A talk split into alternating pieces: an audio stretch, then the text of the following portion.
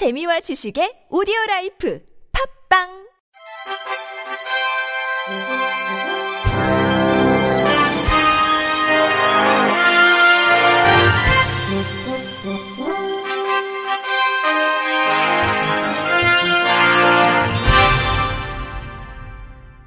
청취자 여러분 안녕하십니까. 칠월 이십팔일 목요일 케이비아이씨 뉴스입니다. 코로나십구로 인해 장애인의 자아 존중감이 비장애인에 비해 감소한 걸로 나타났습니다.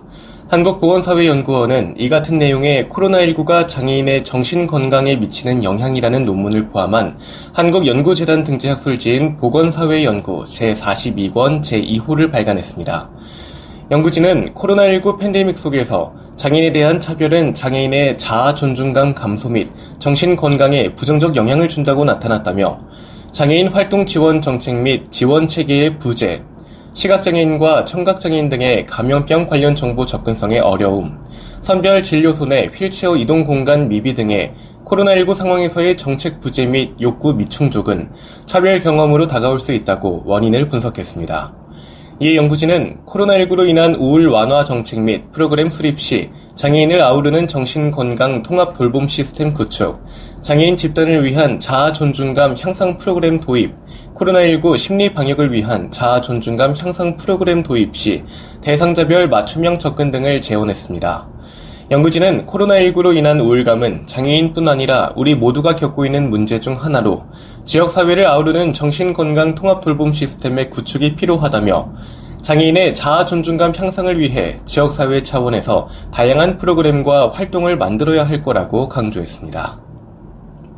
국민의힘 김예지 의원이 어제 국회의원회관 제구 간담회의실에서 정부기관 및 민간기업들과 함께 무인정보 단말기 접근성 개선 방안을 논의하는 긴급 간담회를 개최했습니다. 이번 간담회에서는 무인정보 단말기 분야의 새로운 기술 발전을 촉진하고 이를 수용할 수 있도록 시행령의 내용을 개정하고 정부와 소상공인의 부담을 줄여 보다 신속하게 장애인의 접근성이 보장되는 경제적인 방식의 기술 개발의 필요성이 제기됐습니다. 엑스비전 테크놀로지 김정호 이사는 장애인이 무인정보 단말기에 물리적 접근이 가능하도록 하는 것뿐만 아니라 원격으로 서비스를 대체할 수 있는 것 또한 정당한 편의 제공으로 하는 가능성을 열어두는 내용이 필요하다고 강조했습니다. 보건복지부 장애인권익지원과 박종균 과장은 지난 공청회 이후 다양한 장애인 단체로부터 많은 피드백을 받았으며 현재 시행령 최종안을 마련하고 있다며 특히 단계적 적용의 기간과 기술 발전을 위한 폭넓은 시행령 내용을 검토하고 있다고 말했습니다.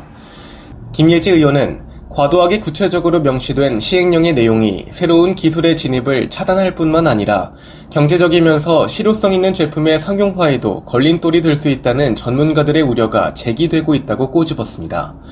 이어 키오스크 하드웨어 자체의 보편적 설계나 접근성 확보도 중요하겠지만 그렇지 않은 경우에도 호환이 가능하도록 하는 새로운 접근성 확보 방안도 유연하게 적용될 수 있도록 가능성을 열어둘 필요가 있다고 피력했습니다.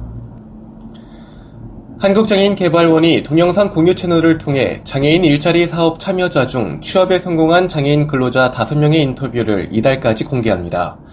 이번 영상은 선배 취업자들의 인터뷰를 통해 희망하는 직무를 위해 준비해야 할 사항과 역량 강화 방법, 직무별 장점과 고충 등 취업을 준비하고 있는 장애인에게 관련 정보를 제공할 목적으로 제작됐습니다.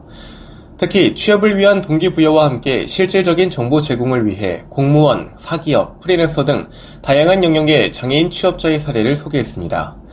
영상은 여성가족부에서 근무 중인 원철연 씨, 외계인 키친 주방보조원으로 근무 중인 이도리 씨, 좋은 운동장 데이터 관리 및 트레이너로 활동 중인 김철만 씨, 마켓컬리 인사총무 부분에 근무 중인 김한울 씨, 장애 인식 개선 교육 강사와 방송인으로 활동 중인 신홍윤 씨입니다.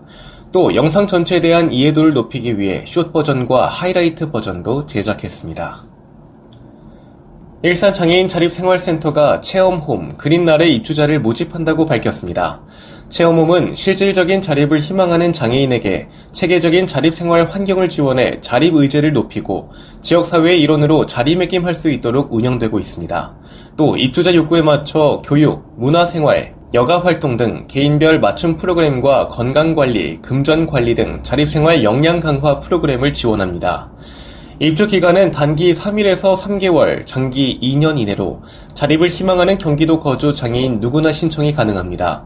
신청은 일산 아이엘센터 누리집 공지사항에서 그린날의 입주 신청서를 내려받아 작성한 후에 전자우편이나 팩스로 하면 됩니다. 농촌진흥청이 장애인, 고령자를 위한 텃밭정원 모형을 만들어 세종시 현장에 처음 보급했습니다. 앞서 농진청은 지난해 휠체어 등의 보행이 자유로운 텃밭정원, 고령자 세대 공동체 텃밭정원, 유아, 아동, 농촌체험 텃밭정원, 반려동물 동반 텃밭정원 등 네 가지 텃밭정원 모형을 만든 바 있습니다. 이어 이달 세종시에 휠체어 이동이 자유로운 텃밭정원과 고령자 세대 공동체 텃밭정원 두 개 모형을 처음 보급했습니다. 보행이 자유로운 텃밭정원은 휠체어, 보행보조기구 등의 이동이 편리하도록 바닥을 점토 벽돌 등 매끄럽고 균일한 재질로 깔았습니다.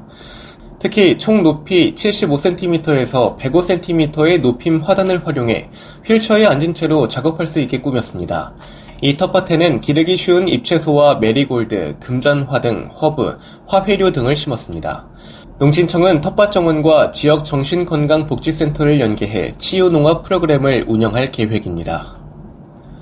서울 마포구가 장애인 복지사업 안내책자를 발간했습니다. 사업조체와 기관별로 흩어져 있는 연금수당, 보육, 교육, 의료재활, 일자리, 공공요금 감면 등 장애인을 대상으로 한 복지사업과 마포구에서 자체적으로 제공하는 복지사업 아홉 개를 한눈에 알아보기 쉽게 구성했습니다. 또 복지정보를 접하기 힘든 계층을 위해 보이스아이 코드를 삽입해 스마트폰으로 코드를 스캔하면 책자 내용을 음성으로 들을 수 있게 됐습니다. 책자는 총 천 부를 제작해 마포구청의 민원부서와 동주민센터, 장애인시설에 배부했습니다. 구는 여기에 더해 점자로 만들어진 점역서도 제작해 시각장애인들에게 가독 편의성을 제공할 예정이며 장애인 편의시설 안내책자도 제작해 장애인 복지제도로 다각도로 홍보할 계획입니다. 끝으로 날씨입니다. 금요일인 내일은 전국이 대체로 흐린 가운데 당분간 전국 대부분 지역에 폭염특보가 발효되는 등 무더운 날씨를 보이겠습니다. 기상청에 따르면 내일 최고 체감온도는 삼십삼 도에서 삼십오 도까지 올라가겠고 밤사이에는 열대야가 나타나는 곳도 있겠습니다. 한편 내일 오후에는 경기 북부와 강원 내륙, 산지 등의 지역에서 오에서 이십 밀리미터가량의 소나기가 내리는 곳도 있겠습니다. 소나기가 오는 동안 기온이 일시적으로 낮아지겠으나 소나기가 그친 후 기온이 다시 오르고 습도가 높아져서 무더위가 이어지겠습니다. 건강관리에 유의하시길 바랍니다. 이상으로 칠월 이십팔일 목요일 케이비아이씨 뉴스를 마칩니다. 지금까지 제작의 이창훈, 진행의 이호준이었습니다. 고맙습니다. 케이비아이씨